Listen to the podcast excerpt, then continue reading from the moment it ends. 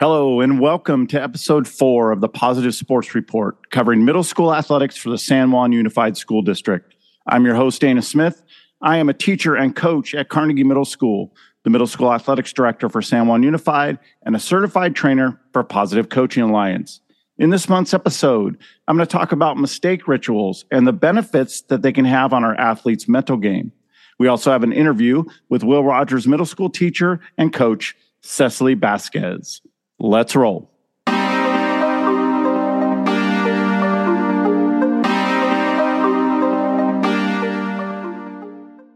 In our work with Positive Coaching Alliance, coaches work to develop mistake rituals with their athletes. Mistake rituals are a way to move athletes past mistakes and back into the present moment.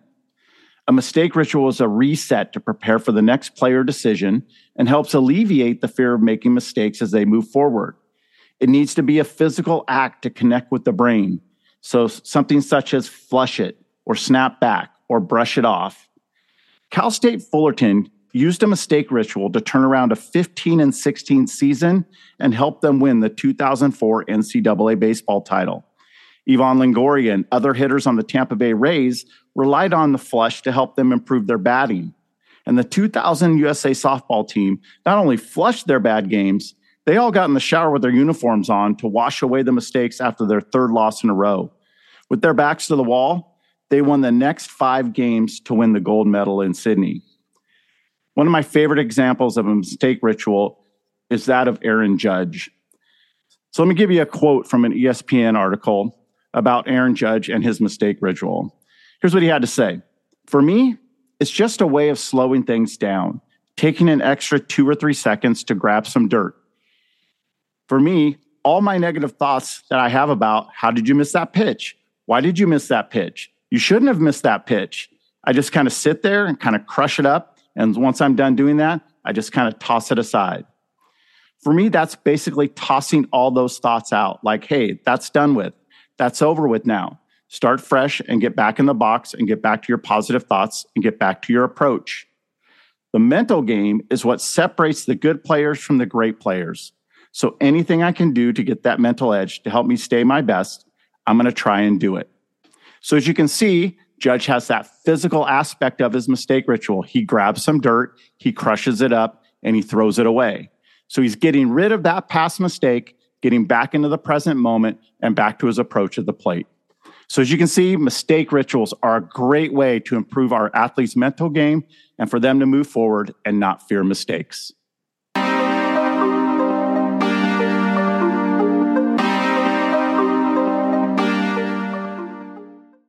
Okay, ladies and gentlemen, this month we are very lucky to have a PE teacher, volleyball coach, and track and field coach from Will Rogers Middle School, Cecily Basquez. Welcome to the podcast.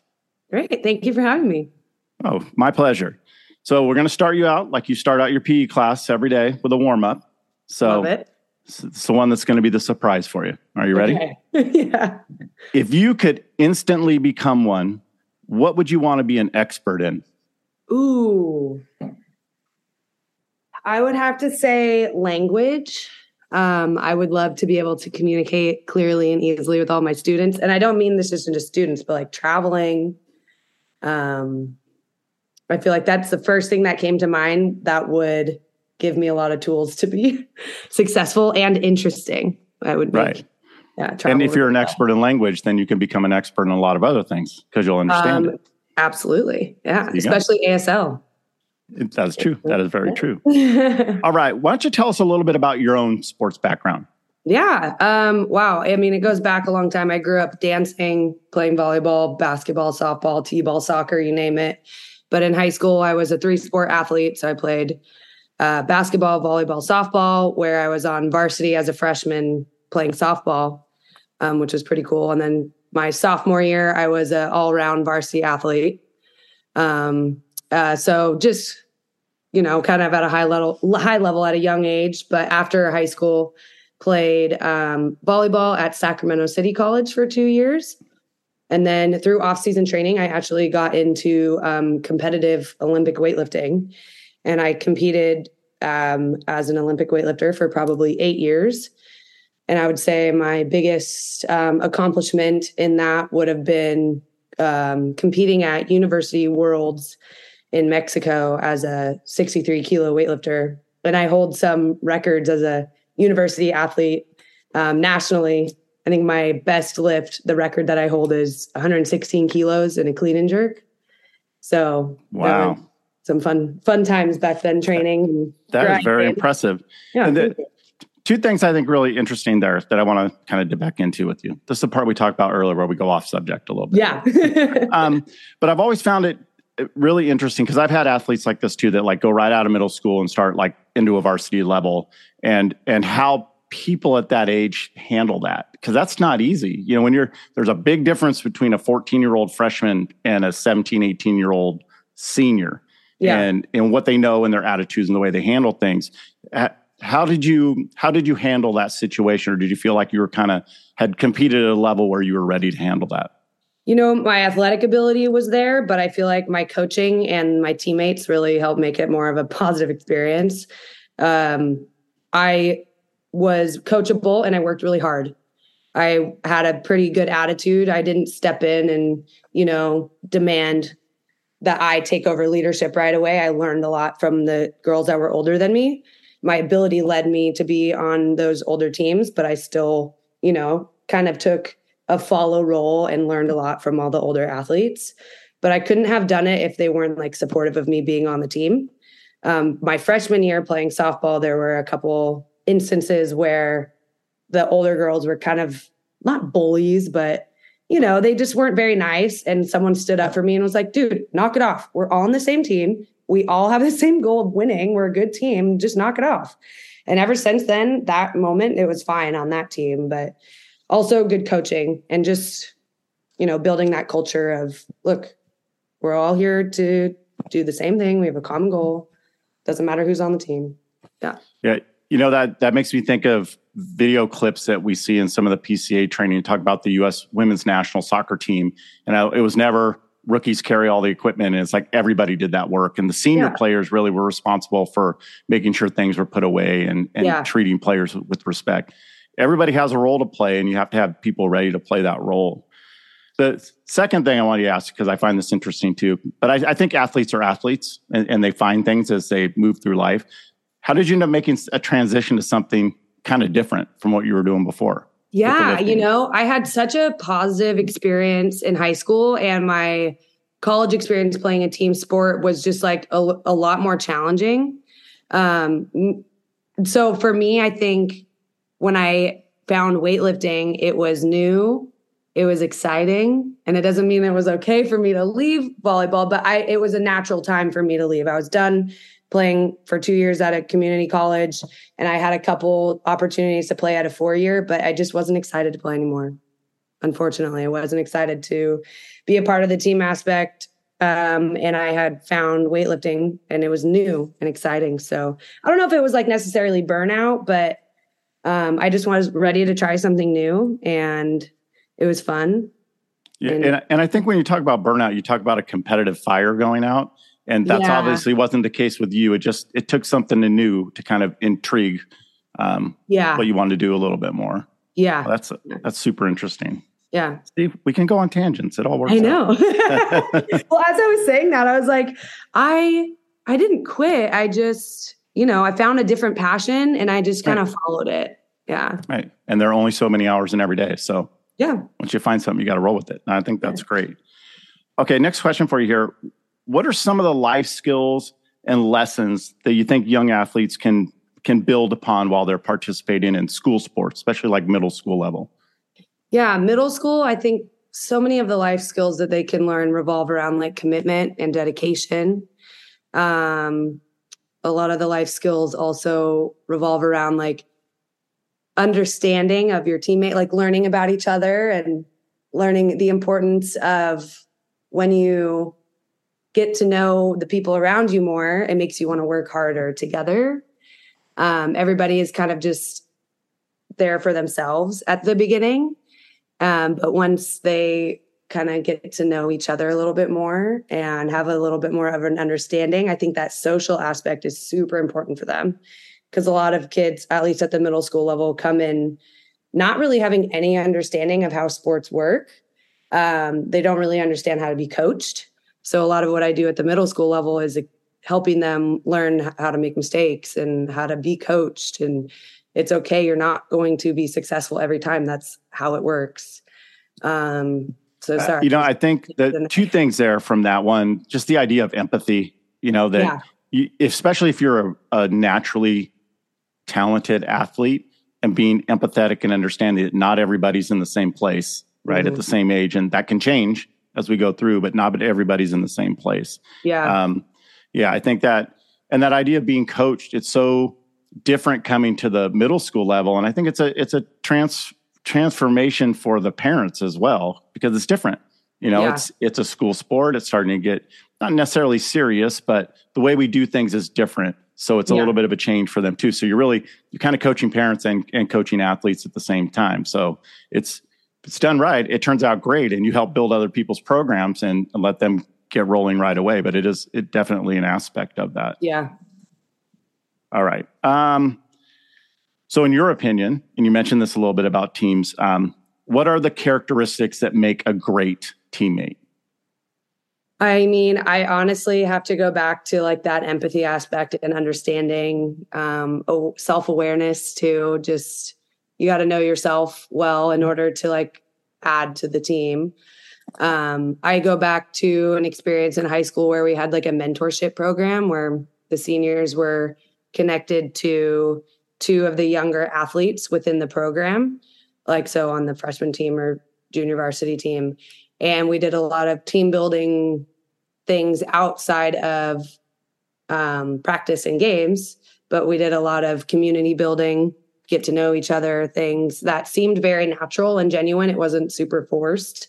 Um, and I think that was something that made our program really, really successful was just everybody being on the same page, everybody getting to know each other. Um, that's one thing that sticks out. But as, as a good teammate, gosh, you need to just I could I could probably just go on forever. There's so many different yeah. I guess did that yeah, really answer your question though? Yes, it does. And you know, I think you make a good point that you could go on forever, and it's part of the art of coaching. of Yeah. What what is about that team, and what is it about that group of athletes that I need to focus on to make them Yeah, be better teammates and make them a better team? I mean, every athlete is coached differently, but as a good teammate, you know, you want to have good work ethic. You want to be coachable. You want to be on the same. You want. You just want to be on the same page. Right. You Well, know, and and all those things they're they're contagious. You yeah. know, they that that high level of work in a, in a room or on a court or on a field, it's it's contagious. Because Yeah. nobody wants to look like the one that's not pulling their weight or, or fulfilling their role. So Yeah. the harder you get people to work, the more contagious. And then we, you know, just a couple. praise yeah, a those couple of my favorite characteristics I would say are like enthusiasm and positivity. Those two things I feel like can really carry a team. You know, when you come to practice, you know, life is monotonous, practice gets monotonous. So when you get those athletes in there that have like a good positive enthusiasm, it can really change the direction of a practice. So I think that's really important too. And and I think in, in understanding as a coach that your attitude is contagious.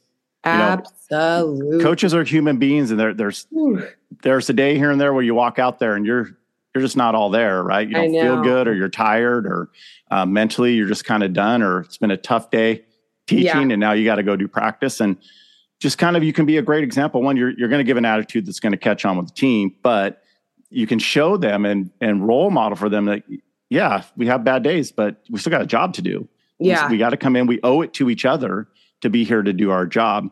Um, and I, I want to go back to what you said about the the activities within your the program that you were in with with kind of a mentorship. That's that's just great coaching, right? Yeah. A big part of coaching is building a culture, and the fact that you said it just felt really natural what we were doing. Well, Yeah. that was the culture of that program. That Yeah. we're all a family in this together. Whatever level you're playing at, you have a role to play. All those roles are respected, Yeah. and, and we're going to honor that by honoring each other. I think that's that's fantastic. And that That's was where here, right? So that Coaching's was- hard.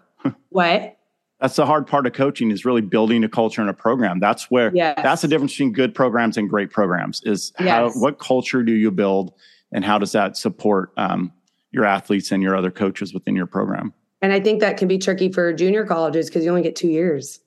Mm-hmm. And I think that's why my experience compared to high school is so different. It was like so much quicker and we couldn't get to build that same kind of sense of community. So I think and, that's why it's important for kids to get into sports early on so they can like learn these skills that need to grow over the course of time. But Right. Yeah. Mm. Um, and I think that's something that we've experienced right now after coming out of COVID and starting from scratch. Yeah. everybody started from scratch when we came back. There wasn't anybody coming back. There, a lot of them were new coaches that were coming in. So it was like starting from scratch. And yeah. I think what we've done, thanks to coaches like you um, and the track coaches that we have out there that we'll have out just in a couple weeks here, coming in and building that because it could have gone totally sideways trying to rebuild and everybody's been super positive and the kids have been into it and that's because of those coaches and the and the programs being so supported. So yeah. we've been we've been really really lucky in that way that people have jumped in to coach. So anything you want to add to that at all? This is your chance gosh i don't i think one of the biggest things that i continue to think about that kind of not bums me out but i wish a lot of the kids especially the kids that I work with out of Title One, they don't really get the opportunity to get into sports at a younger age. So by the time they get to high school, they might want to play and the opportunity might be there, or even middle school, but they're just not quite at that same level or pace that other kids are that have had the opportunity to play more sports. And so I, that's just something I think about having like why I, want to try to get more opportunities opportunities for kids to join athletics at a younger age, but it's just tough. It depends on family values, it depends on time and money and all those different things. Cause I just think sports for kids are one of the best things, especially with everybody struggling with mental health issues and, you know, uh, just like anxiety and depression. And, you know, all these kids are glued to their phones. I just wish every kid had the opportunity to be involved in athletics. I think it is so powerful. And I see so many kids go home after school to just go sit in their room and it just breaks my little heart. If I could give all of them an opportunity to have that opportunity, I just I feel so lucky to have had athletics growing up. It helped me work harder in school. It helped me be a better person and I just if I could give that opportunity to everybody, I would. That could that would be my superpower. Going back to the uh, first question. yeah, I I couldn't agree with you more. I I don't I don't even know who to attribute this idea to, but it's a quote that I see from time to time. This idea that for some kids, practice is the best part of their day. So as a coach, how you can handle that, right? You, you're giving them the best part of their day, so you you got to take it seriously. Absolutely. And and I think that's what we're really trying to do, and and having people like you involved, being able to add some sports, like adding cross country during a pandemic. We got yeah. that done, and that's because people stepped up because they yeah. knew you could see what kids needed and that's where the hearts of those coaches are they love yeah. kids and they want to do the best for them so they stepped up and did it two seasons within what four or five months because we did spring and fall but no i couldn't agree with you more and the, the more we can do and the more we can build and support the better off that we will be and the more that we have people like you involved um, and that's why i want to have you on i want people to hear our mission and I want them to hear the voices of the people that are carrying out that mission. So I, really appreciate you coming on um, and giving us your feedback and your ideas. They're there's fantastic, and um, and I'm happy that you're part of what we do. So thank, thank, you for coming on. Yeah, thank you for having me.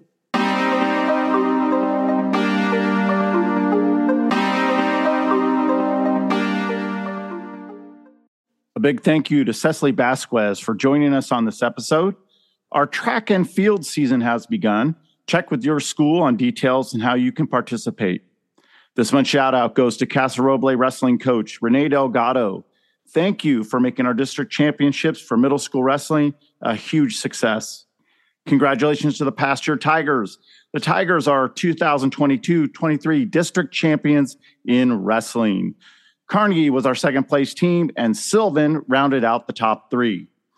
Please subscribe to the podcast on your favorite podcast service and follow us on Instagram at the Positive Sports Report. Until next time, let's keep our sports positive.